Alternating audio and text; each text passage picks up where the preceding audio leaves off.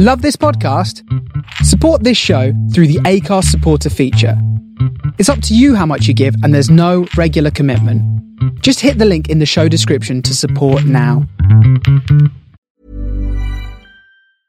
Jewelry isn't a gift you give just once. It's a way to remind your loved one of a beautiful moment every time they see it. Blue Nile can help you find the gift that says how you feel and says it beautifully with expert guidance and a wide assortment of jewelry of the highest quality at the best price. Go to BlueNile.com and experience the convenience of shopping Blue Nile, the original online jeweler since 1999. That's BlueNile.com to find the perfect jewelry gift for any occasion. BlueNile.com.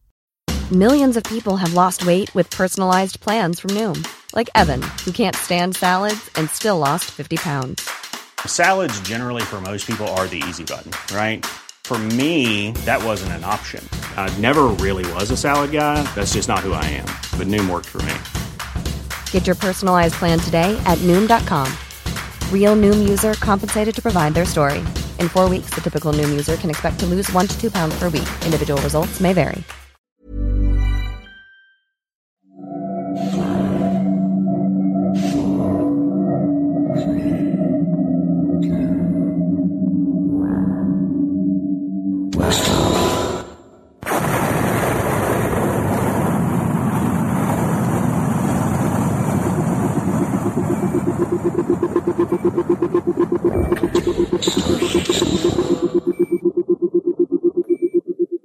This is the Starship Sofa. Everybody, welcome.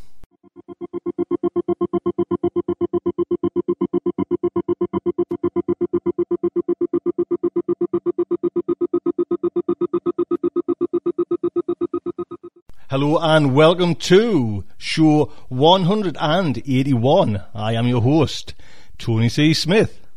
So I hope everyone is fine and dandy. Ah yes, spring has arrived here now. We are in bloom. Lovely. Listen, I'll tell you what's coming up in today's show. We have some news on Starship Sofa Stories Volume 3. We have a fact article on everything with Morgan Saletta. Main fiction comes from Adam Troy Castro. Then we have film talk with someone new this month, Dennis Lane. I'll, I'll give you a little heads up what's going on there. Then we have Michael Swanwick's How to Run a Con, Part 5. That is Starship Sofa's show 181. Let's jump in with some news.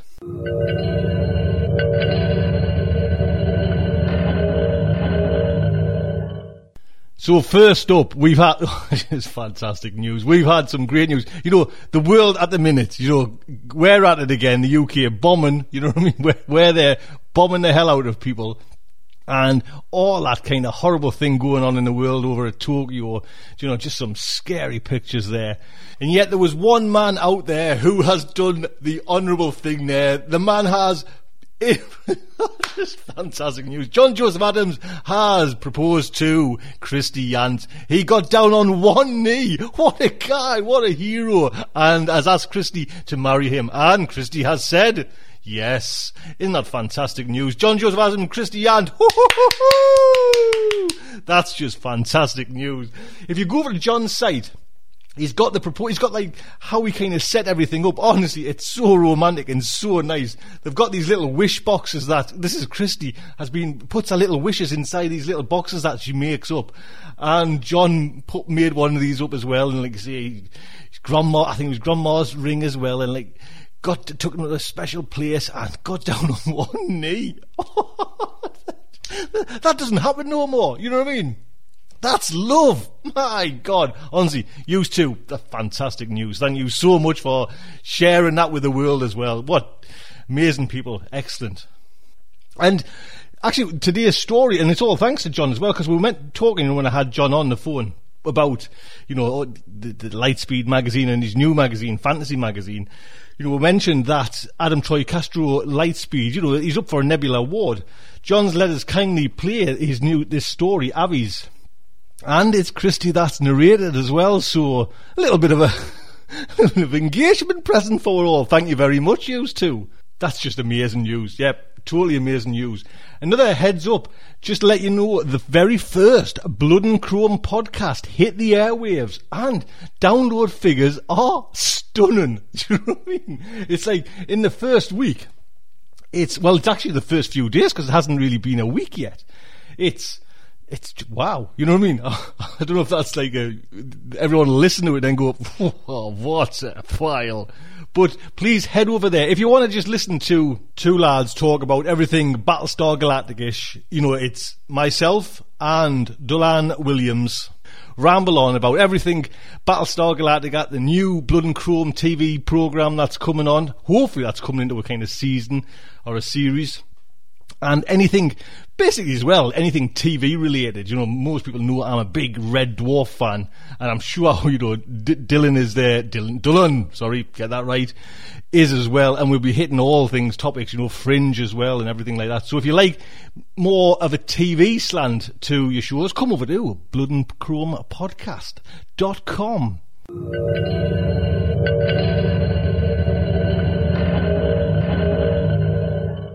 I think we'll kick off with a fact article before I jump in with Starship Sofa Stories Volume 3 news. But first off, that man himself, Morgan Saletta, with his everything. Morgan, sir. Hello, and welcome to another installment of Life, the Universe, and Everything Reflections on Science, Science Fiction, and Philosophy. I'm Morgan Saletta. In the last couple of installments, I have been exploring the theme of science fiction's reflective nature using the image of a hall of mirrors. In this grand hall of mirrors, we find the myriad of others which reflect humanity's image of itself back at us. To this hall of mirrors, I have suggested, science and science fiction have added a major trinity the ape, the alien, and the android. In past installments, I have discussed the ape and the android and explored the way these creatures reflect human nature and the human condition back at us, drawing on ideas from science, science fiction, and philosophy. Today, as you may have guessed, I would like to focus on the alien. So let us re enter our grand hall of mirrors, walking past murky side chambers and gilt framed looking glasses in whose oceanic depths lurk the shadows of gods, demons, monsters, and supermen. And so, at last, our echoing steps bring us to the entrance to a rather large side gallery. Its entrance is curiously wrought in a tortured and organic form, out of which appear to grow strange creatures and forms the like of which have never been seen on earth. Standing back, we see that the entrance is in fact in the shape of a gate, sculpted in a hybrid style lying somewhere between H. R. Giger's monstrous organic architectures and the exuded forms of Rodin's The Gates of Hell. Entering the chamber, we find it lit with a lurid and strangely pulsating light, whose origin is surely not terrestrial. Looking at our hands, we see our skin has taken on a strange purple tint.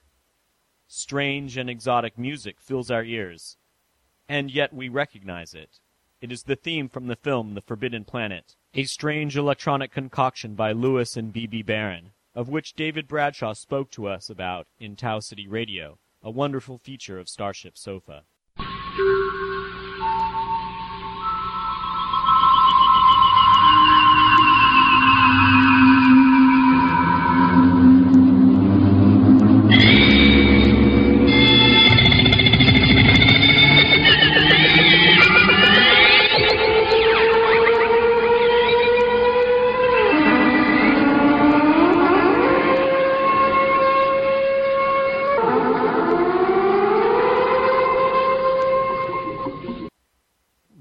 Glimmer from the walls and ceilings, encased and framed in sparkling organic lacework web which covers every inch of the walls and ceilings. In the mirrors, large and small on the wall, we see here the huge metal tripods of H. G. Wells' The War of the Worlds, wreaking havoc in the British countryside. There we see the strange, herd-like, and elephantine Fithp from Larry Niven and Jerry Pournelle's Footfall, and a hundred other scenes of alien invasion and conquest. In another flickering surface, we see the strangely comforting image of the Fuzzies from H. Beam Piper's The Adventures of Little Fuzzy. Indeed, the next few mirrors all seem to hold cute and fuzzy aliens, from Ewoks to Tribbles. Cute seems to be the theme of this section of the chamber, confirmed by the fact that even the light seems to have taken on a soft and fuzzy glow. Indeed, in the next mirror, we see before us that quintessentially extraterrestrial E.T., here, dressed in a little girl's clothes and sporting a blonde wig, as he reaches out with his spindly finger and croaks those memorable words.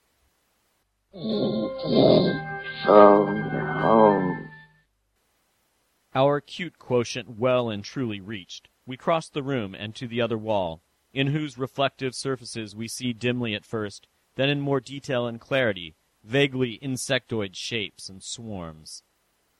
Swimming into focus, we see the image of a praying mantis-like creature, reaching his hand out to a human, and we recognize Alan Dean Foster's Thranx from Nor Crystal Tears. In another mirror, we see reflected back at us our arachnoid phobias in the form of the bugs from Paul Verhoeven's adaptation of Robert Heinlein's Starship Troopers. In another alcove, we find reptilian images flashing across the silvery mirrored screens, reflecting mythological archetypal dragons and our evolutionary fear as well as fascination with snakes and lizards. Like chimpanzees gathering about a python, we peer fascinated into the glittering images. We see in one of them the magnificent dragons of Pern ride or astride as they swoop and flame the deadly falling thread. Then, suddenly, the room goes dark, and we feel alone, very alone. The sound of dripping water echoes ominously in the darkness. Dimly we perceive a light source, as at the end of a hall, and a strange mist fills the air. And there it is. A projection in the mirror, or is it really here? The petrifyingly fearsome alien, its smooth head at once dragon-like and phallic, as it advances toward us. And then the room flares with the golden light of a flamethrower, and we sigh in relief as we see it is, after all, a scene in the mirror from Aliens, and Sigourney Weaver, the warrior mother protectress, issues her challenge to the alien dragon queen. Get away from her, you bitch! Legs slightly shaky, we leave the alcove and walk to the center of the room. And there, we are joined by a woman. Our wife? Her name is. Her name is Rheya, and she is not our wife. She is the dead wife of Dr. Chris Kelvin, who killed herself after their separation. And looking down, we see that the floor is gone, and far, far below us, we see the shimmering, rippling ocean thoughts of Stanislaus Lem's sentient planet in his 1961 novel, Solaris. Blinking away the vertigo, the floor returns. We are about to leave, overwhelmed with the alienness of the place, when a shaft of glimmering light appears in the middle of the room, and the form of a man begins to appear. Ha! A clever projection onto the mirroring surface of floating aluminum dust, we think to ourselves. And yes, there he is, that best known perhaps of all aliens, Spock, from Gene Roddenberry's Star Trek. He cocks one questioning eyebrow and raises his hand to us in Vulcan greeting. This, ladies and gentlemen, is the alien in the looking glass. One of the most frequent settings in science fiction is the alien world, be it Mars or a gas giant orbiting a distant star, and one of the most common characters is the alien, whether it be Zaphod Beeblebrox, Spock, or the sentient planet Solaris. Sometimes these alien worlds and alien creatures represent real and scientifically plausible efforts on the part of writers to imagine what might be out there. Much of the time, though, they are also, and often entirely, a device, a mirror. A mirror by which the author, screenwriter, director, or producer can reflect back at us their take on the human condition and human nature. In that quintessential of alien invasion stories, for example, H.G. Wells' War of the Worlds, the aliens, the Martians, are in fact a reflection of British imperial power, backed by its technological superiority, and, in Wells' view, the terrible wrong it was perpetrating against colonial peoples. Spock, half human, half Vulcan, is a penetrating commentator on human society and human characteristics. Despite his occasional slips, he is the epitome of the rational, indeed logical being. However, as McCoy and Jim frequently point out, logic is often not enough, and intuition and emotion are also indispensable for understanding the world, particularly a world full of emotional beings. Take, for example, this typical scene in an otherwise forgettable episode, Galileo 7, in which McCoy berates Spock for misjudging their enemy's response to an attack. Well, Mr. Spock, they didn't stay frightened very long, did they? Most illogical reaction.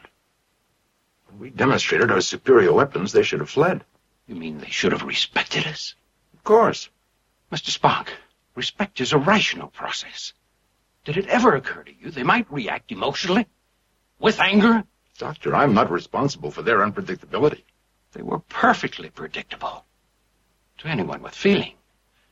You might as well admit it, Mr. Spock. Your precious logic brought them down on us.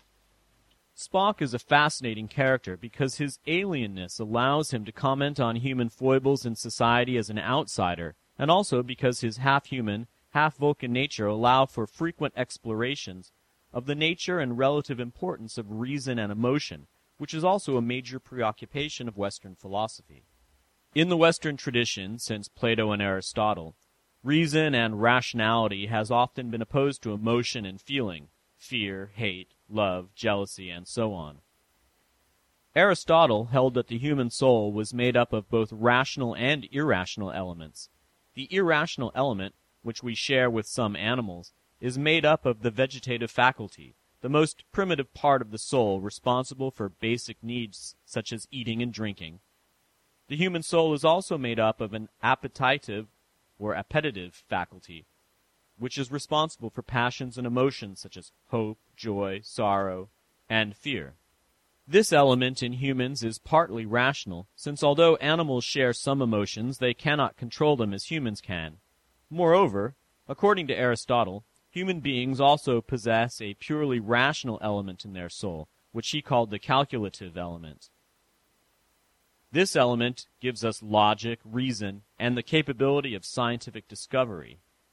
Of course, since Freud, the idea of rationalization has entered the popular imagination, the idea that ignoring our feelings and emotions and trying to justify our behavior through purely rational explanations is just that excuses and justification. More recent research in the cognitive and neurosciences has shown just how interconnected what we tend to call our rational thinking is with our emotions, and the solid boundaries erected between them in Western philosophy seem to be blurring. There are other elements of our psyche which aliens in science fiction reflect back at us. When aliens are not acting as mirrors for human society or human behavior, they are reflecting back at us our fears, our phobias, our nightmares, and are mythological beings. Sometimes they act as angels, at other times they are demons, sometimes they are godlike in their power and magnificence. And, other times, they may seem more ordinary. Arthur Dent, a perfectly ordinary Earthman, was rather surprised when his friend Ford Prefect suddenly revealed himself to be from a small planet somewhere in the vicinity of Betelgeuse, and not from Guildford after all. And when Arthur Dent encounters Slartibartfast, the Magrathean coastline designer who won an award for his work on Norway, and learns that the whole history of mankind was run for the benefit of a few white mice anyway, surprise is no longer adequate, and he is forced to resort to astonishment. Mice? What do you mean, mice? I think we must be talking at cross purposes. Mice to me mean the little white furry things with the cheese fixation and women standing screaming on tables in early 60s sitcoms. Earthman, it is sometimes hard to follow your mode of speech. Remember, I have been asleep inside this planet of Magrathea for five million years and know little of these early 60s sitcoms of which you speak. These creatures you call mice, you see, are not quite as they appear. They are merely the protrusions into our dimension of vast, hyper-intelligent, pan-dimensional beings. The whole business with the cheese and the squeaking is just a front. A front? Oh, yes. You see, that mice set up the whole Earth business as an epic experiment in behavioral psychology, a 10 million year program. No, oh, look, you've got it the wrong way round. It was us. We used to do the experiments on them. And there you have it, ladies and gentlemen. From the tripods of the War of the World to Star Trek Spock, Stanislav Lem's Solaris, and Douglas Adams' hyper intelligent, pan dimensional white mice, what you are seeing is the alien in the looking glass. Let me leave you, then, with this an excerpt from the choral adaptation of Terry Bisson's They're Made Out of Meat by Fretosphere. Seems harsh, but there is a limit. Do we really want to make contact with meat? I agree, 100%. What's there to say? Hello, meat. How's it going, meat? But will this work? How many planets are we dealing with here? Just one. They can travel to other planets in special meat containers, but they can't live on them.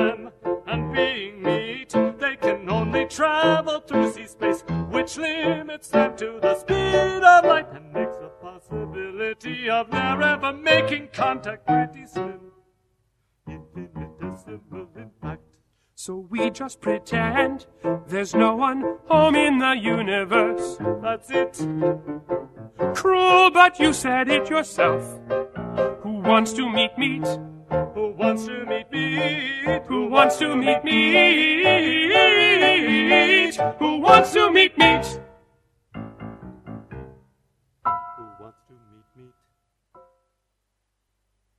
Incidentally, Terry Bisson's They're Made Out of Meat has also been made into a short film, which you can find on YouTube. This has been another episode of Life, the Universe, and Everything Reflections on Science, Science Fiction, and Philosophy.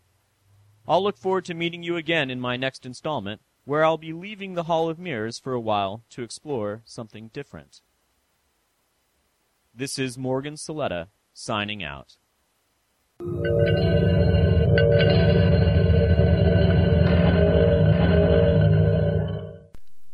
There you go. Thank you so much, Morgan. A star. I'll put a link on the Morgan site. Please do go over there and say hello.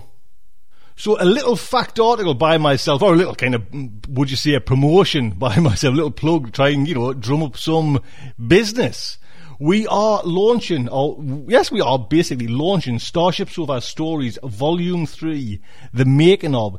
This is going to be in the holodeck part of Starship Sofa. So if anybody wants to come along, and sign up for Starship Sofa Volume 3, The Making of. This is where there'll be myself, Dee, and Ben Wooten will get together once a month for six months and really put together the making of Volume 3. So you'll be kind of, it's like a live, like I say, probably six shows interactive where we'll actually take on board some of your suggestions how to put the book together you know maybe even some ideas on writers because that's that's a you know it's actually strange.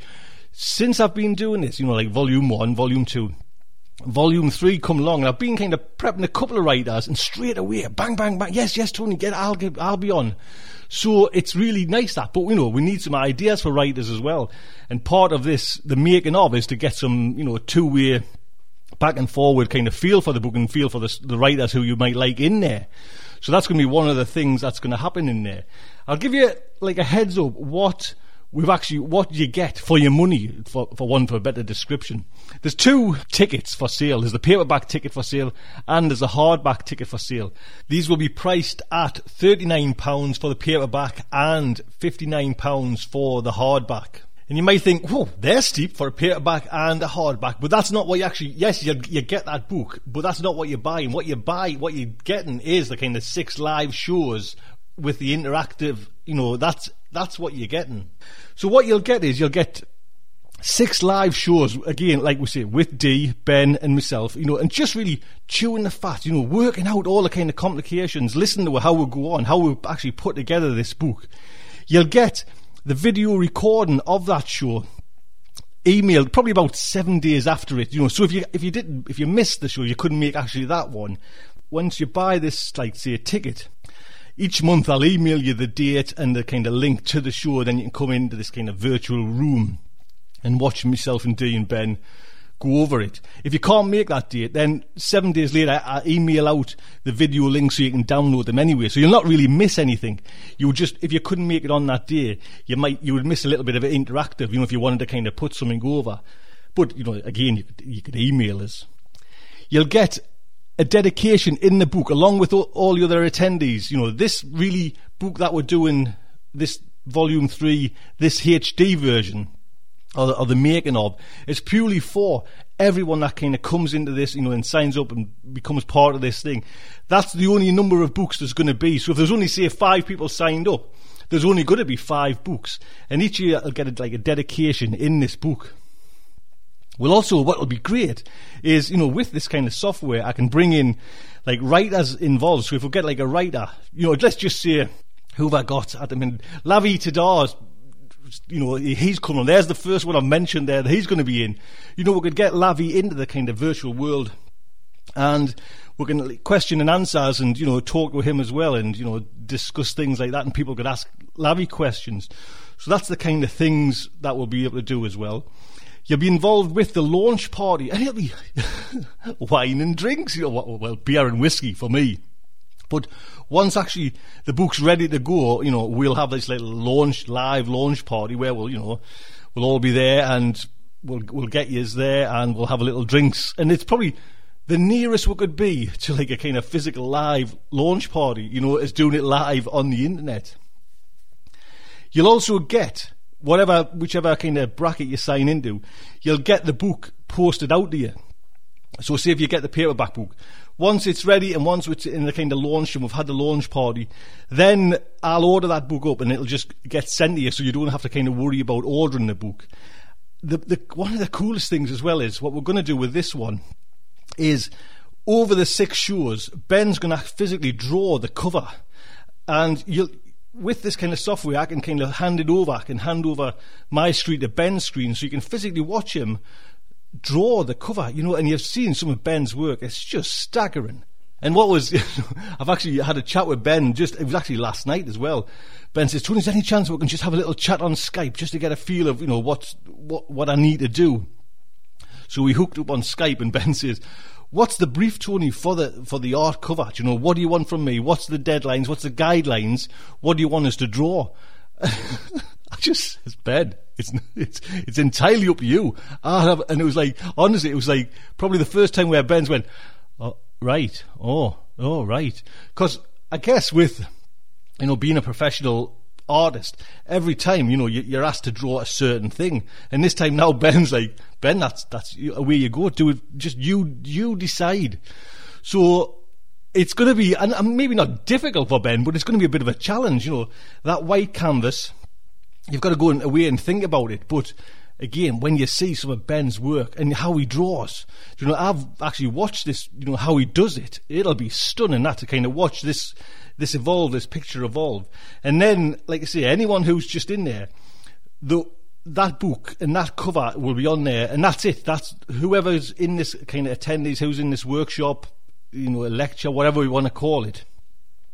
That's the only they're the only people that'll get that cover. So it's a bit of a kind of special deal as well. And, which is a neat thing, you'll be able to watch because we've kind of, I think me and Dave have kind of, we haven't physically tried it yet, but we're, we're thinking it's possible. You'll be able to watch me with a pen, with like a video. I'll get like a video camera and we'll sign, I'll be able to sign a bit of paper, take a photograph of it, email it to D, D will get it, and stick it in the kind of in the, the PDF, and that'll be you know. So you'll see actually that happening as well. The whole actually, you know, like when I say the go to webinar, that actual the video conferencing thing that they've supposedly going to do isn't actually done yet. So what you're going to see.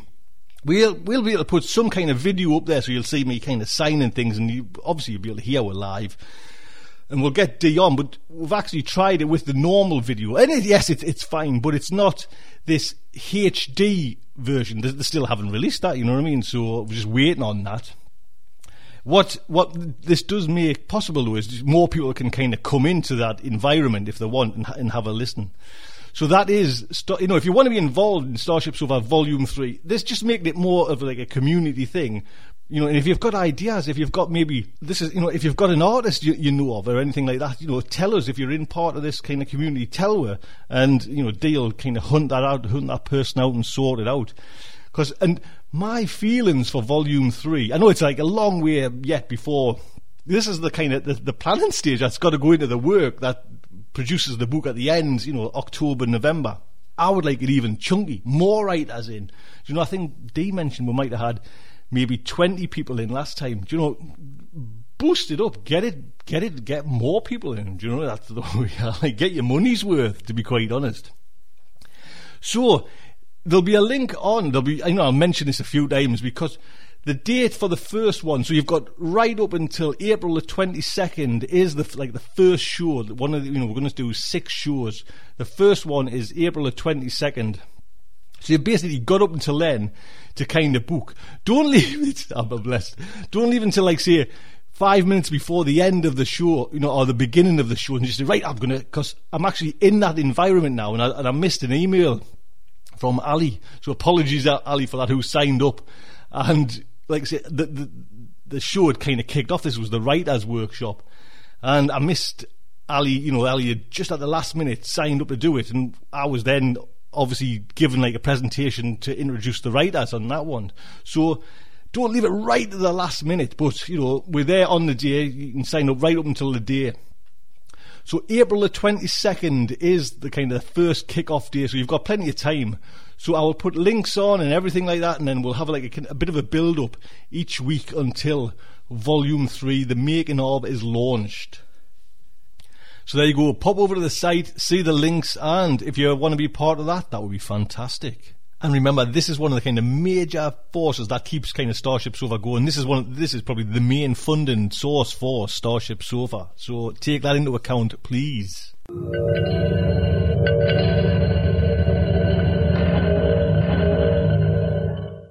Next up on Starship Sofa, we have the main fiction by Adam Troy Castro. Now, this story first appeared in Lightspeed magazine and it got picked up in the Nebula Awards to be. It's nominated for a Nebula Award. It's Arvies by Adam Troy Castro, and you know a heads up as well. Hugo's, you know, we haven't got long for the Hugo Awards. It could be in the Hugo Awards as well. So if you do, if you're wondering which stories to kind of nominate for the Hugo Awards, there you go. Here's another, you know, potential client. And don't forget Little Old Starship Sofa for the Hugo's Award. I think it's only about a week away, if that. So get your votes in and it's narrated by soon to be Mrs. Adams, Christie Yant. So the Starship Sofa is very proud to present Arvies by Adam Troy Castro.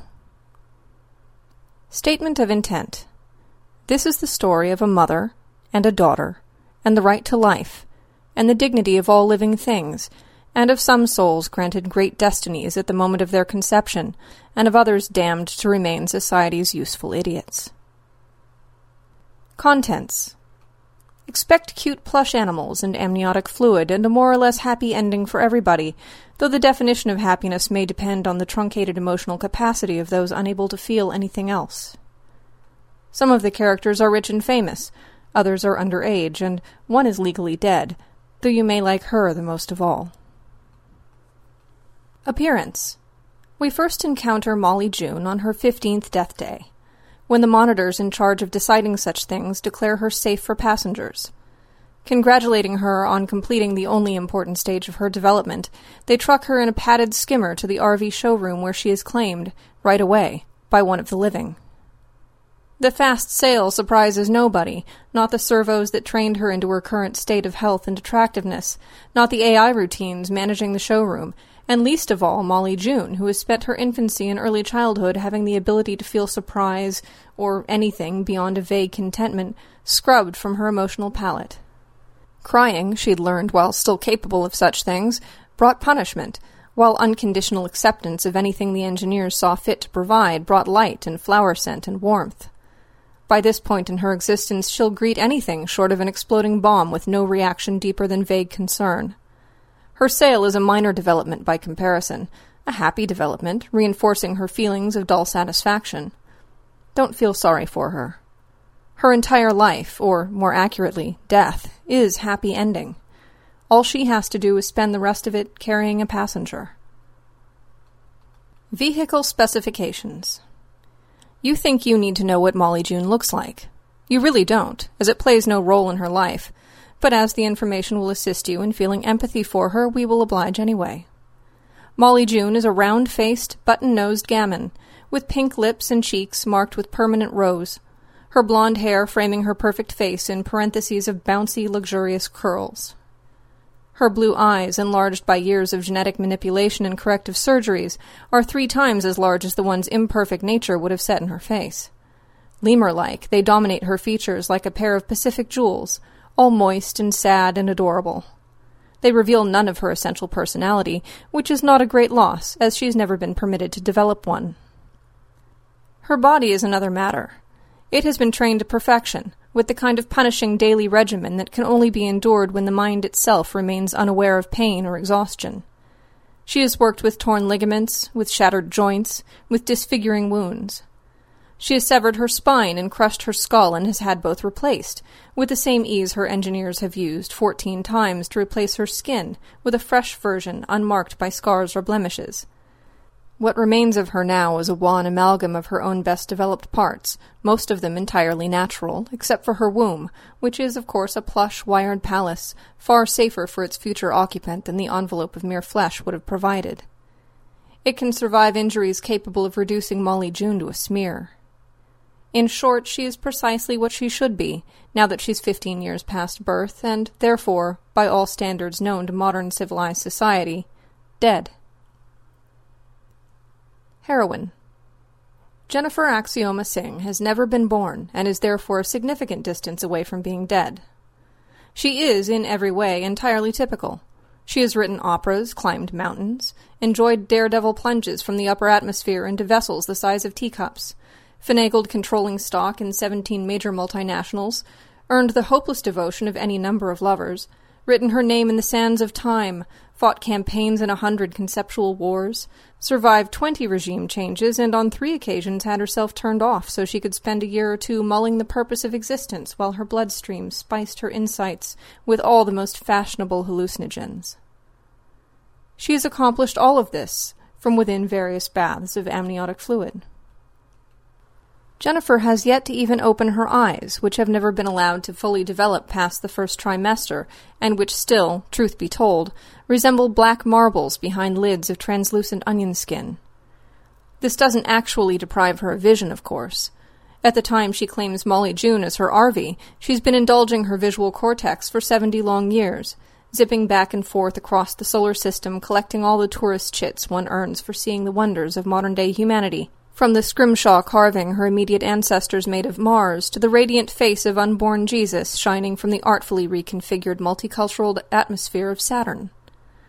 She has gloried in the catalogue of beautiful sights provided by God and all the industrious living people before her. Throughout all this, she has been blessed with vision far greater than any we will ever know ourselves, since her umbilical interface allows her sights capable of frying merely organic eyes, and she's far too sophisticated a person to be satisfied with the banal limitations of the mere visual spectrum. Decades of life have provided Jennifer Axioma Singh with more depth than that. And something else. A perverse need, stranger than anything she's ever done, and impossible to indulge without first installing herself in a healthy young Arvy. Ancestry Jennifer Axioma Singh has owned Arvies before, each one customized from the moment of its death. She's owned males, females, neuters, and several sexes only developed in the past decade. She's had Arvies designed for athletic prowess, Arvies designed for erotic sensation, and Arvies designed for survival in harsh environments. She's even had one Arvy with hypersensitive pain receptors, that during a cold and confused period of masochism. The last one before this, who she still misses and sometimes feels a little guilty about, was a lovely girl named Peggy Sue, with a metabolism six times baseline normal and a digestive tract capable of surviving about a hundred separate species of nonstop abuse. Peggy Sue could down mountains of exotic delicacies without ever feeling full or engaging her gag reflex, and enjoyed taste receptors directly plugged into her pleasure centers. The slightest sip of coconut juice could flood her system with tidal waves of endorphin crazed ecstasy. The things chocolate could do to her were downright obscene. Unfortunately, she was still vulnerable to the negative effects of unhealthy eating, and went through four liver transplants and six emergency transfusions in the first ten years of Jennifer's occupancy. The cumulative medical effect of so many years of determined gluttony mattered little to Jennifer Axioma Singh, since her own caloric intake was regulated by devices that prevented the worst of Peggy Sue's excessive consumption from causing any damage on her side of the uterine wall. Jennifer's umbilical cord passed only those compounds necessary for keeping her alive and healthy. All Jennifer felt, through her interface with Peggy Sue's own sensory spectrum, was the joy of eating. All she experienced was the sheer, overwhelming treasury of flavor. And if Peggy. Life is full of awesome what ifs, and some not so much, like unexpected medical costs. That's why United Healthcare provides Health Protector Guard fixed indemnity insurance plans to supplement your primary plan and help manage out of pocket costs. Learn more at uh1.com. This is Paige, the co-host of Giggly Squad, and I want to tell you about a company that I've been loving, Olive and June. Olive and June gives you everything that you need for a salon quality manicure in one box. And if you break it down, it really comes out to $2 a manicure, which is absolutely insane. It's also so easy to get salon worthy nails at home with Olive and June. The difference between how your nails used to look when you did them yourself and now with the Mani system is a complete game changer. The best thing about Olive and June too is it's a quick dry, dries in about one minute, lasts for five days, and full coverage in up to one to two coats. Visit oliveandjune.com slash perfect Mani 20 for 20% off your first system. That's oliveandjune.com slash perfect Mani 20 for 20% off your first system. Millions of people have lost weight with personalized plans from Noom, like Evan, who can't stand salads and still lost 50 pounds.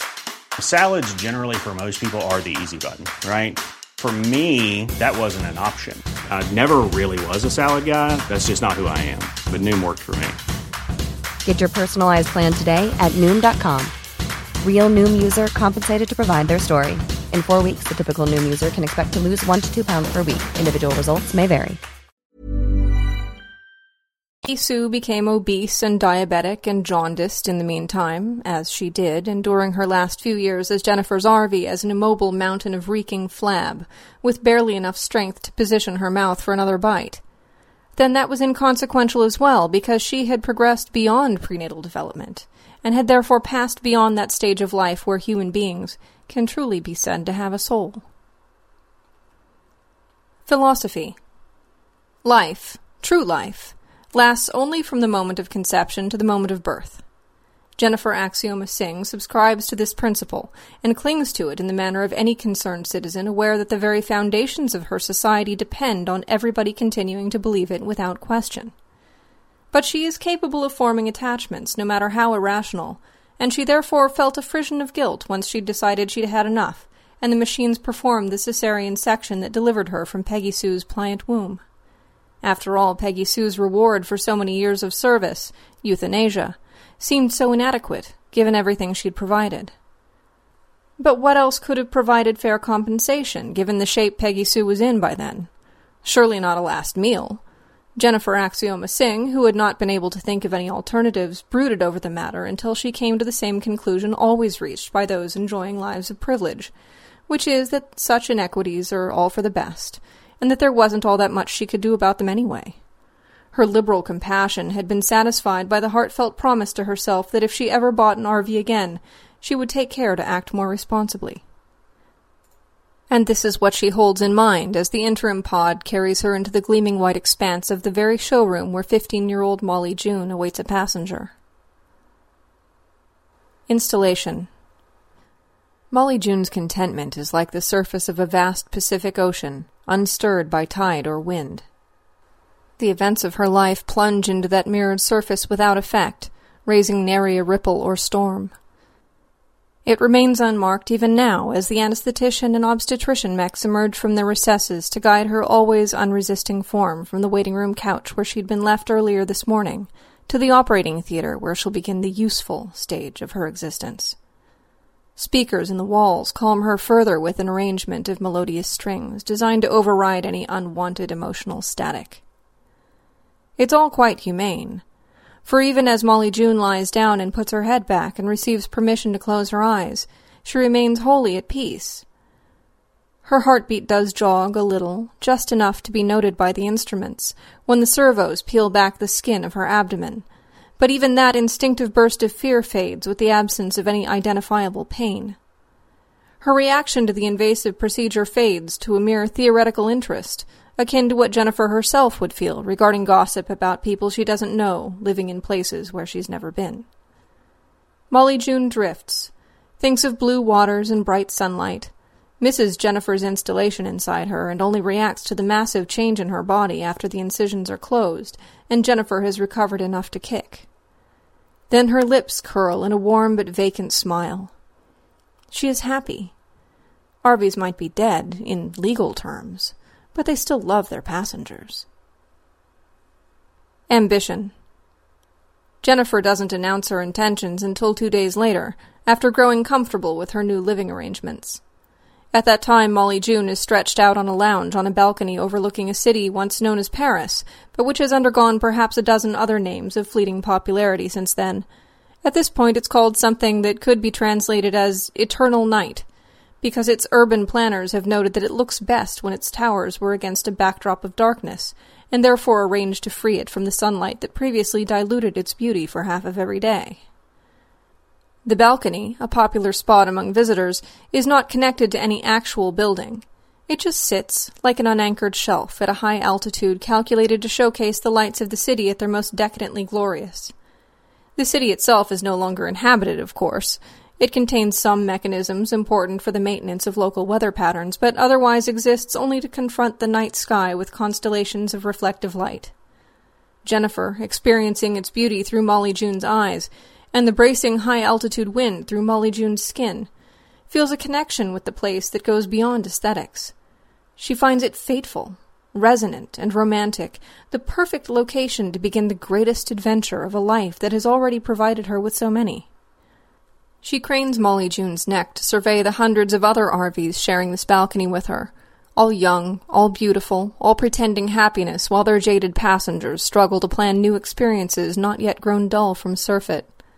She sees Arvies drinking, Arvies wrestling, Arvies declaiming vapid poetry, Arvies coupling in threes and fours, Arvies colored in various shades, fitted to various shapes and sizes, pregnant females and impregnated males, all sufficiently transparent to a trained eye like Jennifer's, for the essential characters of their respective passengers to shine on through. They all glow from the light of a moon that is not the moon, as the original was removed some time ago, but a superb piece of stagecraft designed to accentuate the city below to its greatest possible effect. Have any of these people ever contemplated a stunt as over the top creative as the one Jennifer has in mind? Jennifer thinks not. More, she is certain not. She feels pride, and her Arvy Molly June laughs with a joy that threatens to bring the unwanted curse of sunlight back to the City of Lights and for the first time she announces her intentions out loud, without even raising her voice, aware that any words emerging from Molly June's mouth are superfluous, so long as the truly necessary signal travels the network that conveys Jennifer's needs to the proper facilitating agencies. None of the other Arvies on the balcony even hear Molly June speak, but those plugged in hear Jennifer speak the words destined to set off a whirlwind of controversy. I want to give birth. Clarification. It is impossible to understate the perversity of this request. Nobody gives birth. Birth is a messy and unpleasant and distasteful process that ejects living creatures from their warm and sheltered environment into a harsh and unforgiving one that nobody wants to experience except from within the protection of wombs, either organic or artificial. Birth is the passage from life, and all its infinite wonders, to another place inhabited only by those who have been forsaken. It's the terrible ending that modern civilization has forestalled indefinitely, allowing human beings to live within the womb without ever giving up the rich opportunities for experience and growth. It's sad, of course, that for life to even be possible, a large percentage of potential citizens have to be permitted to pass through that terrible veil into an existence where they're no good to anybody except as spare parts and manual laborers and Arvies. But there are peasants in even the most enlightened societies doing the hard work so the important people don't have to. The best any of us can do about that is appreciate their contribution while keeping them as complacent as possible. The worst thing that could ever be said about Molly June's existence is that when the nurseries measured her genetic potential, found it wanting, and decided she should approach birth unimpeded, she was also humanely deprived of the neurological enhancements that allow first trimester fetuses all the rewards and responsibilities of citizenship. She never developed enough to fear the passage that awaited her, and never knew how sadly limited her existence would be. She spent her all too brief life in utero, ignorant of all the blessings that would forever be denied her, and has been kept safe and content and happy and drugged and stupid since birth. After all, as a wise person once said, it takes a perfect vassal to make a perfect vessel. Nobody can say that there's anything wrong about that. But the disposition of people like her that makes the lives of people like Jennifer Axioma Singh possible remains a distasteful thing decent people just don't talk about. Jennifer's hunger to experience birth from the point of view of a mother, grunting and sweating to expel another unfortunate like Molly June out of the only world that matters, into the world of cold slavery, thus strikes the vast majority as offensive, scandalous, unfeeling, selfish, and cruel. But since nobody has ever imagined a citizen demented enough to want such a thing, nobody has ever thought to make it against the law. So the powers that be indulge Jennifer's perversity, while swiftly passing laws to ensure that nobody will ever be permitted such license ever again. And all the machinery of modern medicine is turned to the problem of just how to give her what she wants. And, before long, wearing Molly June as proxy, she gets knocked up. Implantation there is no need for any messy copulation. Sex, as conducted through Arvies, still makes the world go round, prompting the usual number of bittersweet affairs, tempestuous breakups, turbulent love triangles, and silly love songs. In her younger days, before the practice palled out of sheer repetition, Jennifer had worn out several Arvies fucking like a bunny. But there has never been any danger of unwanted conception at any time, not with the only possible source of motile sperm being the nurseries that manufacture it as needed without recourse to nasty, antiquated testes. These days, zygotes and embryos are the province of the assembly line. Growing one inside an Arvy, let alone one already occupied by a human being, presents all manner of bureaucratic difficulties involving the construction of new protocols and the rearranging of accepted paradigms and any amount of official eye rolling. But once all is said and done, the procedures turn out to be quite simple and the surgeons have little difficulty providing Molly June with a second womb capable of growing Jennifer Axioma Singh's daughter, while Jennifer Axioma Singh herself floats unchanging a few protected membranes away. Unlike the womb that houses Jennifer, this one will not be wired in any way. Its occupant will not be able to influence Molly June's actions or enjoy the full spectrum of Molly June's senses. She will not understand, except in the most primitive, undeveloped way, what or where she is or how well she's being cared for. Literally next to Jennifer Axioma Singh, she will be, by all reasonable comparisons, a mindless idiot. But she will live and grow for as long as it takes for this entire perverse whim of Jennifer's to fully play itself out. Gestation 1 In the months that follow, Jennifer Axioma Singh enjoys a novel form of celebrity this is hardly anything new for her, of course, as she has been a celebrity several times before, and if she lived her expected lifespan, expects to be one several times again. But in an otherwise unshockable world, she has never experienced or even witnessed that special, nearly extinct species of celebrity that comes from eliciting shock, and which was once best known by the antiquated term notoriety. This she glories in. This she milks for every last angstrom. This she surfs like an expert, submitting to countless interviews, constructing countless bon mots, pulling every string capable of scandalizing the public. She says, I don't see the reason for all the fuss. She says, people used to share wombs all the time. She says, it used to happen naturally with multiple births, two or three or even four or even seven of us, crowded together like grapes, sometimes absorbing each other's body parts like cute young cannibals. She says, I don't know whether to call what I'm doing pregnancy or performance art. She says, Don't you think Molly June looks special? Don't you think she glows? She says, When the baby's born, I may call her Halo. She says, No, I don't see any problem with condemning her to birth. If it's good enough for Molly June, it's good enough for my child. And she says, No, I don't care what anybody thinks. It's my Arvy after all and she fans the flames of outrage higher and higher until public sympathies turn to the poor slumbering creature inside the sack of amniotic fluid, whose life and future have already been so cruelly decided. Is she truly limited enough to be condemned to birth? Should she be stabilized and given her own chance at life before she's expelled, sticky and foul, into the cold, harsh world inhabited only by Arvies and machines? Or is Jennifer correct in maintaining the issue subject to a mother's whim. Jennifer says, All I know is that this is the most profound, most spiritually fulfilling experience of my entire life. And so she faces the crowds, real or virtual, using Molly June's smile and Molly June's innocence, daring the analyst to count all the layers of irony. Gestation 2 Molly June experiences the same few months in a fog of dazed but happy confusion, aware that she's become the center of attention, but unable to comprehend exactly why. She knows that her lower back hurts, and that her breasts have swelled, and that her belly, flat and soft before, has inflated to several times its previous size. She knows that she sometimes feels something moving inside her, that she sometimes feels sick to her stomach, and that her eyes water more easily than they ever have before, but none of this disturbs the vast, becalmed surface of her being.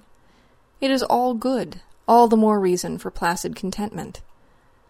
Her only truly bad moments come in her dreams, when she sometimes finds herself standing on a gray, colorless field, facing another version of herself, half her own size. The miniature Molly June stares at her from a distance that Molly June herself cannot cross, her eye is unblinking, her expression merciless. Tears glisten on both her cheeks. She points at Molly June and she enunciates a single word, incomprehensible in any language Molly June knows and irrelevant to any life she's ever been allowed to live. Mother. The unfamiliar word makes Molly June feel warm and cold all at once. In her dream, she wets herself, trembling from the sudden warmth running down her thighs. She trembles, bowed by an incomprehensible need to apologize. When she wakes, she finds real tears still wet on her cheeks, and real pee soaking the mattress between her legs. It frightens her. But those moments fade. Within seconds, the calming agents are already flooding her bloodstream, overriding any internal storms, removing all possible sources of disquiet, making her once again the obedient Arvy she's supposed to be. She smiles and coos as the servos tend to her bloated form, scrubbing her flesh and applying their emollients. Life is so good, she thinks. And if it's not, well, it's not like there's anything she can do about it, so why worry? Birth 1. Molly June goes into labor on a day corresponding to what we call Thursday, the insistent weight she has known for so long giving way to a series of contractions violent enough to reach her even through her cocoon of deliberately engineered apathy. She cries and moans and shrieks infuriated, inarticulate things that might have been curses had she ever been exposed to any, and she begs the shiny machines around her to take away the pain with the same efficiency that they've taken away everything else. She even begs her passenger, that is, the passenger she knows about, the one she sensed seeing through her eyes and hearing through her ears and carrying out conversations with her mouth. She begs her passenger for mercy. She hasn't ever asked that mysterious godlike presence for anything, because it's never occurred to her that she might be entitled to anything. But she needs relief now, and she demands it, shrieks for it, can't understand why she isn't getting it. The answer, which would be beyond her understanding even if provided, is that the wet, sordid physicality of the experience is the very point. Birth 2. Jennifer Axioma Singh is fully plugged into every cramp, every twitch, every pooled droplet of sweat. She experiences the beauty and the terror and the exhaustion and the certainty that this will never end. She finds it resonant and evocative and educational on levels lost to a mindless sack of meat like Molly June. And she comes to any number of profound revelations about the nature of life and death, and the biological origin of the species, and the odd, inexplicable attachment broodmares have always felt for the squalling sacks of flesh and bone their bodies have gone to so much trouble to expel. Conclusions It's like any other work, she thinks.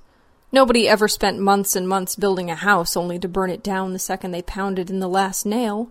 You put that much effort into something and it belongs to you, forever, even if the end result is nothing but a tiny creature that eats and shits and makes demands on your time. This still fails to explain why anybody would invite this kind of pain again, let alone the three or four or seven additional occasions common before the unborn reach their ascendancy. Oh, it's interesting enough to start with, but she gets the general idea long before the 13th hour rolls around and the market share for her real time feed dwindles to the single digits. Long before that, the pain has given way to boredom.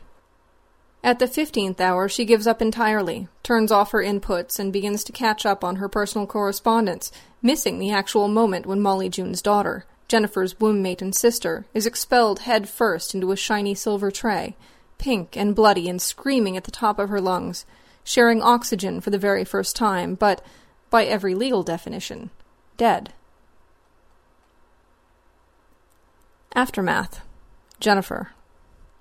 As per her expressed wishes, Jennifer Axioma Singh is removed from Molly June and installed in a new Arvy that very day. This one's a tall, lithe, gloriously beautiful creature with fiery eyes and thick, lush lips. Her name's Bernadette Ann. She's been bred for endurance in extreme environments, and she'll soon be taking Jennifer Axioma Singh on an extended solo hike across the restored continent of Antarctica. Jennifer is so impatient to begin this journey that she never lays eyes on the child whose birth she has just experienced. There's no need. After all, she's never laid eyes on anything, not personally. And the pictures are available online should she ever feel the need to see them. Not that she ever sees any reason for that to happen. The baby itself was never the issue here. Jennifer didn't want to be a mother, she just wanted to give birth. All that mattered to her in the long run was obtaining a few months of unique vicarious experience precious in a lifetime likely to continue for as long as the servos still manufacture wombs and breed Arvies. All that matters now is moving on, because time marches onward, and there are never enough adventures to fill it. Aftermath, Molly June. She's been used and sullied, and rendered an unlikely candidate to attract additional passengers. She is therefore earmarked for compassionate disposal. Aftermath. The baby. The baby is, no pun intended, another issue. Her biological mother, Jennifer Axioma Singh, has no interest in her, and her birth mother, Molly June, is on her way to the furnace. A number of minor health problems, barely worth mentioning, render her unsuitable for a useful future as somebody's Arvy. Born, and by that precise definition, dead, she could very well follow Molly June down the chute but she has a happier future ahead of her. It seems that her unusual gestation and birth have rendered her something of a collector's item, and there are any number of museums aching for a chance to add her to their permanent collections. Offers are weighed and terms negotiated until the ultimate agreement is signed, and she finds herself shipped to a freshly constructed habitat in a wildlife preserve in what used to be Ohio.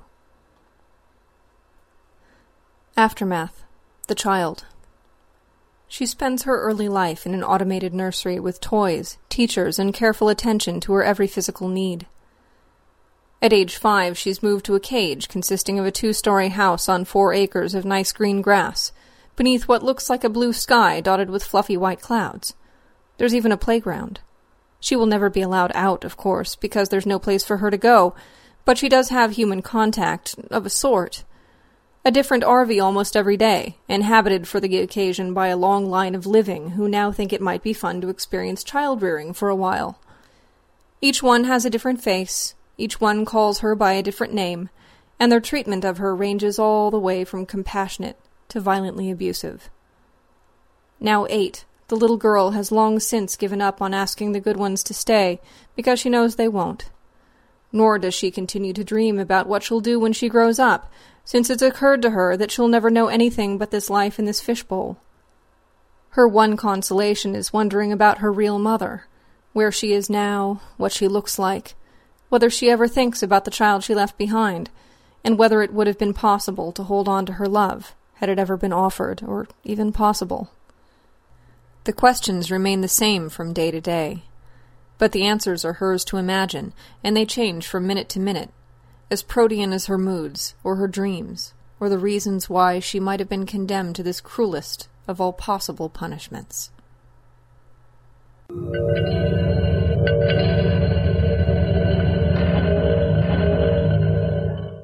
There you go. Big thank you to John Joseph Adams, allowing Starship Sofa to play that story. And again, well done, news too.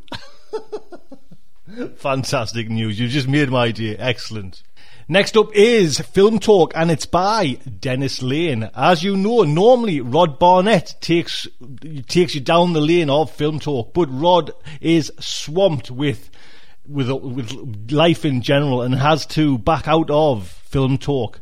So I I knew Dennis was itching to kind of come on board with, you know, with some idea. And I says, Dennis, this will be ideal for you. So this is Dennis Lane's first film talk. I'll put a link on to Dennis's site. You know, Dennis is slightly. I, I, love this. You know, Dennis Lane was born in in the early days of the '60s. Well, I was born in the middle '60s, Dennis. So you're slightly older than me. but I'll put a link on to Dennis's story. He's got books out there, poetry books, just being released, short stories. Dennis says he's travelled the world since 1986, living and working in 14 countries and is now settled in his spiritual home of South Africa. He's worked in the steelworks during the steel strike of the 80s and was a student teacher during the teaching strike of 86. There's a, there's a common theme there, you little radical here. Since then, he says he's follow, been followed around the world by coups, earthquakes and hurricanes. this is it is. If Dennis vis- visits, battle down the hatches. Please pop over to Dennis Lane Books. But we'll hear more of Dennis each and every month. So, Dennis, sir, over to you. On the Beach. A review from the Jacaranda City. Welcome to the first of my short talks on science fiction movies that, whatever their status when they were first released, have somehow slipped into the nether regions of the collective consciousness.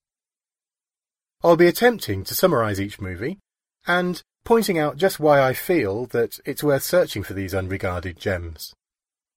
With the Middle East seemingly heading for greater conflict, death and destruction, and with nuclear reactors in Japan threatening to go into meltdown, my mind was drawn back to a classic movie of the late 1950s, Stanley Kramer's On the Beach. Adapted from Nevil Shute's novel, and starring Gregory Peck, Ava Gardner, Anthony Hopkins, and showcasing Fred Astaire in his first dramatic role. An anti-war movie whose key message comes across through observing the details of a range of individual responses to the imminent date with a cloud of radioactive dust. It asks the viewer the question, what would you do if almost everyone in the world were dead, and you knew that you too would be meeting your maker in five months' time? Here, we have a scientist who wants to win just one motor race before asphyxiating himself, a naval officer and his wife who take the life of their child and then their own, or the party animal who turns to the bottle and to an affair with a visiting submarine captain before he opts to leave her and die with his crew back home in California.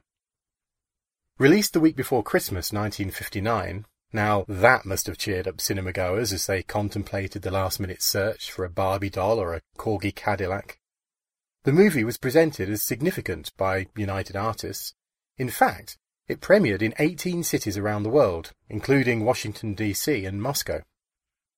As I was only a baby during the Cuban Missile Crisis in 1962, I didn't experience the fear at first hand, but On the Beach gives one a feeling for that era a trite summary of the plot would be US submarine arrives in Australia after a nuclear war. Only a few people in Australia and the submariners have survived. Nuclear fallout is on its way, and everyone is going to die. A phantom Morse code message is received, and the submarine investigates, finding that it's a wind-blown Coke bottle in an American power plant that is tapping the transmitter. Submarine returns to Australia a month before the arrival of the deadly cloud. Everyone deals with their own inner devils, and then dies. There, 30 seconds and it's done. But the power of the movie is in the time that it takes to say this. At 2 hours and 14 minutes, it can seem long, but to me, that's the point. You get to see the everyday lives of the characters, even as they deal with the almost unimaginable stress of their situation. And so, when they all face their fate in different ways, they all seem real. In Elizabeth Kubler-Ross's 1969 book on death and dying, she describes the five stages of grief. Denial, anger, bargaining, depression, and finally, acceptance. I wonder if, a decade before, she watched this film, as it takes the characters through each of the five stages as we sit silently watching, wondering what our response would be. In relation to the craft of the film, There are six Dutch angle shots peppered throughout the movie, the tilted angle serving to highlight the alienation and disorientation. For example, as Peter and Mary contemplate taking the government issue suicide pills that will allow them to avoid the lingering death of radiation sickness. Or when Admiral Bridie and his secretary Hosgood drink a toast to a blind, blind world. There are repeated metaphors in the movie. For example, the atomic race is tipped the nod in Dwight Towers, the nuclear submarine captain's, sailboat race, and in Julian Osborne, the nuclear scientist's, car race, where, no matter how fast the two go, they cannot avoid the nuclear destruction that they have been a part of creating. There has been a lot of discussion over the years of the science in both the novel and the film around decay rates of radioactive fallout and the level of mixing of the northern and southern hemispheres' weather systems. However, to me, that's incidental.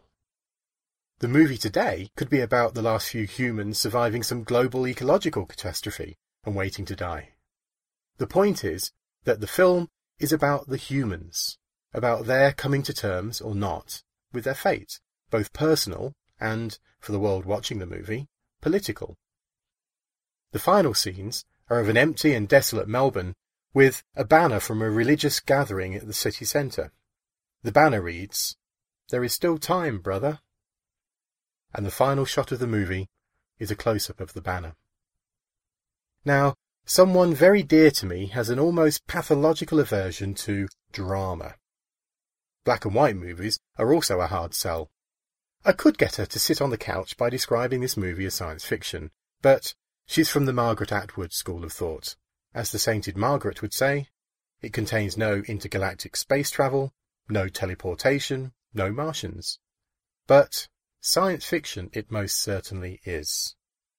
For those of you who sometimes want a break from the bangs and the whistles, the lasers and the light shows, rent a copy of On the Beach.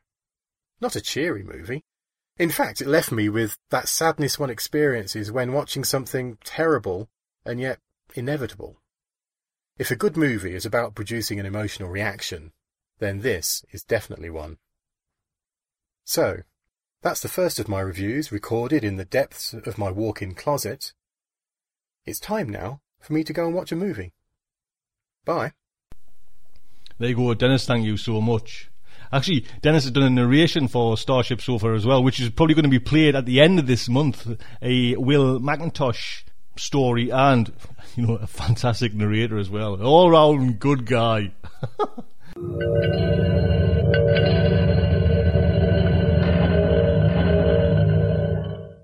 Next up is part five of Michael Swanwick's How to Run a Con. Hello, this is Darger. And I'm Surplus. And we're here to teach you how, to, run, a con. Today I thought we should differentiate between confidence games and investment swindles performed by reputable financial institutions of all sorts. It seems to me that the salient differences are, um, well, I don't seem to be able to think of any. Oh, my dear friend, there's a very great difference the matter of artistry. It takes no artistry at all to sit at the helm of a multi billion dollar corporation, direct your minions to create worthless financial instruments, and then instruct other underlings to sell this empty paper to the gullible particularly when you know there is absolutely no chance you'll personally ever face a jury. Agreed. Consider only the case of an obscure confidence artist named William Thompson. An 1849 article in a New York City newspaper recorded that he had the habit of going up to a perfect stranger in the street, striking up a conversation, and then, before leaving, asking, Have you confidence in me to trust me with your watch until tomorrow? At which point, having been convinced first that Thompson was an old friend he somehow couldn't place, and then that his odd request was in some sense a joke, and finally that going along with the gag would be the sensible thing to do, the Mark would hand over a solid gold Swiss built stem winder worth hundreds of dollars to a complete stranger as if it were the most ordinary thing in the world. That takes artistry. Note also that the Mark got to enjoy a pleasant, if brief, conversation with somebody he thought was an old friend. So it's not as if he didn't get something out of the encounter. He had the privilege of being taken by a true artist. Thompson had the gift of Blarney, to be sure, but an artistic con can be performed without saying a single word. There's a famous case in the 19th century when a deaf mute took advantage of the American government's failure one year to put the words five cents on their nickel. The coin had only a large V on it, so that when gilded it looked exactly like a gold $5 coin. The man would go into a tobacconist's, point at a five cent cigar, and then slide the gilded nickel across the counter. If he only received a cigar, he left without complaint. But, as often as not, he was given change, which he then absent-mindedly pocketed. That was elegant. I defy any prosecutor in the world to prove that he was guilty of anything other than taking advantage of a windfall, which 11 out of 12 jurors would have been delighted to have happened to them. They say there's no such thing as a perfect crime, but that certainly comes close. The immortal George C. Parker made a living by selling off New York City's public monuments, including Madison Square Garden, the Metropolitan Museum of Art, Grant's Tomb, and the Statue of Liberty. He became an American legend by selling the Brooklyn Bridge. Hmm, twice a week. For years. Every time you say, if you believe that, I have a bridge to sell you, you're helping to keep the great man's memory alive. In Europe, there was Eduardo de Valfierno, an Argentinian who in 1911 paid several men to steal the Mona Lisa from the Louvre. So far, a simple criminal act, but he had earlier commissioned six convincing copies of Leonardo da Vinci's masterpiece, which he proceeded to sell one by one to unscrupulous art lovers. Alas, he was caught when he tried to sell the real thing. Had he simply brokered its return, he might well have wound up with a fat finder's fee and the gratitude of the world. He should never have descended into mere theft. Mm. Finally, to prove the case that a confidence game is no mere involuntary transfer of money, but a genuine artistic act, consider the case of the English literary superstar Virginia Woolf. Woolf? Really? You could look it up. On February 10, 1910, Virginia Woolf and several friends, including the master hoaxer William Horace de Vere Cole, darkened their skin and dressed up in Abyssinian costumes. Earlier, an accomplice had been sent with an official sounding telegram to the HMS Dreadnought, which was then moored in Weymouth, stating that the crew should prepare for a visit of foreign royalty. At Paddington Station, they demanded a special train to Weymouth, but were talked into settling for a VIP car. At Dockside, they were met with full honors and given an honor guard and a tour of the ship. Throughout the tour, they spoke only in an invented language, though they did hand out cards written in Swahili. When they were especially impressed by what they saw, they said, Bunga Bunga. Oh dear. Back in London, the group revealed their exploits to the press, enraging the British Navy. However, since they'd broken no laws, they could be charged with no crimes. The act was performed purely for the artistry of it, which I believe proves our thesis irrefutably. It does. So, parents, if you're looking for an honorable and artistic profession for your children, Tell them to seriously consider the confidential arts. But whatever you do, don't let them become bankers. This is Surplus. And I'm Darger, teaching you how, how to, run, run a con. Ah, oh, what a swindler Virginia Woolf would have made. Yes, it was a terrible loss to our profession when she became a scribbler. If only it had occurred to her to sell the dreadnought, then she might have become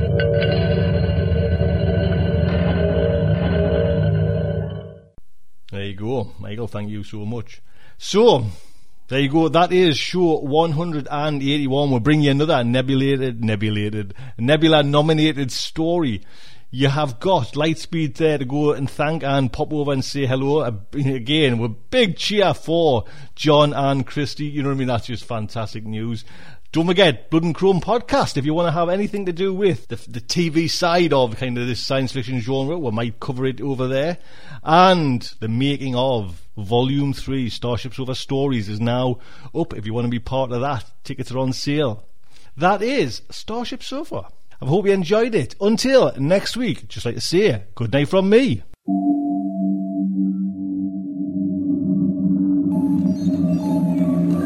Heroes survive this terrible ordeal? Can they win through with their integrity unscathed? Can they escape without completely compromising their honor and artistic judgment? Tune in next week for the next exciting installment of Starship Sofa. Evacuation procedure initiated. Shuttle set for launch Airlock will be opened in three, two, one.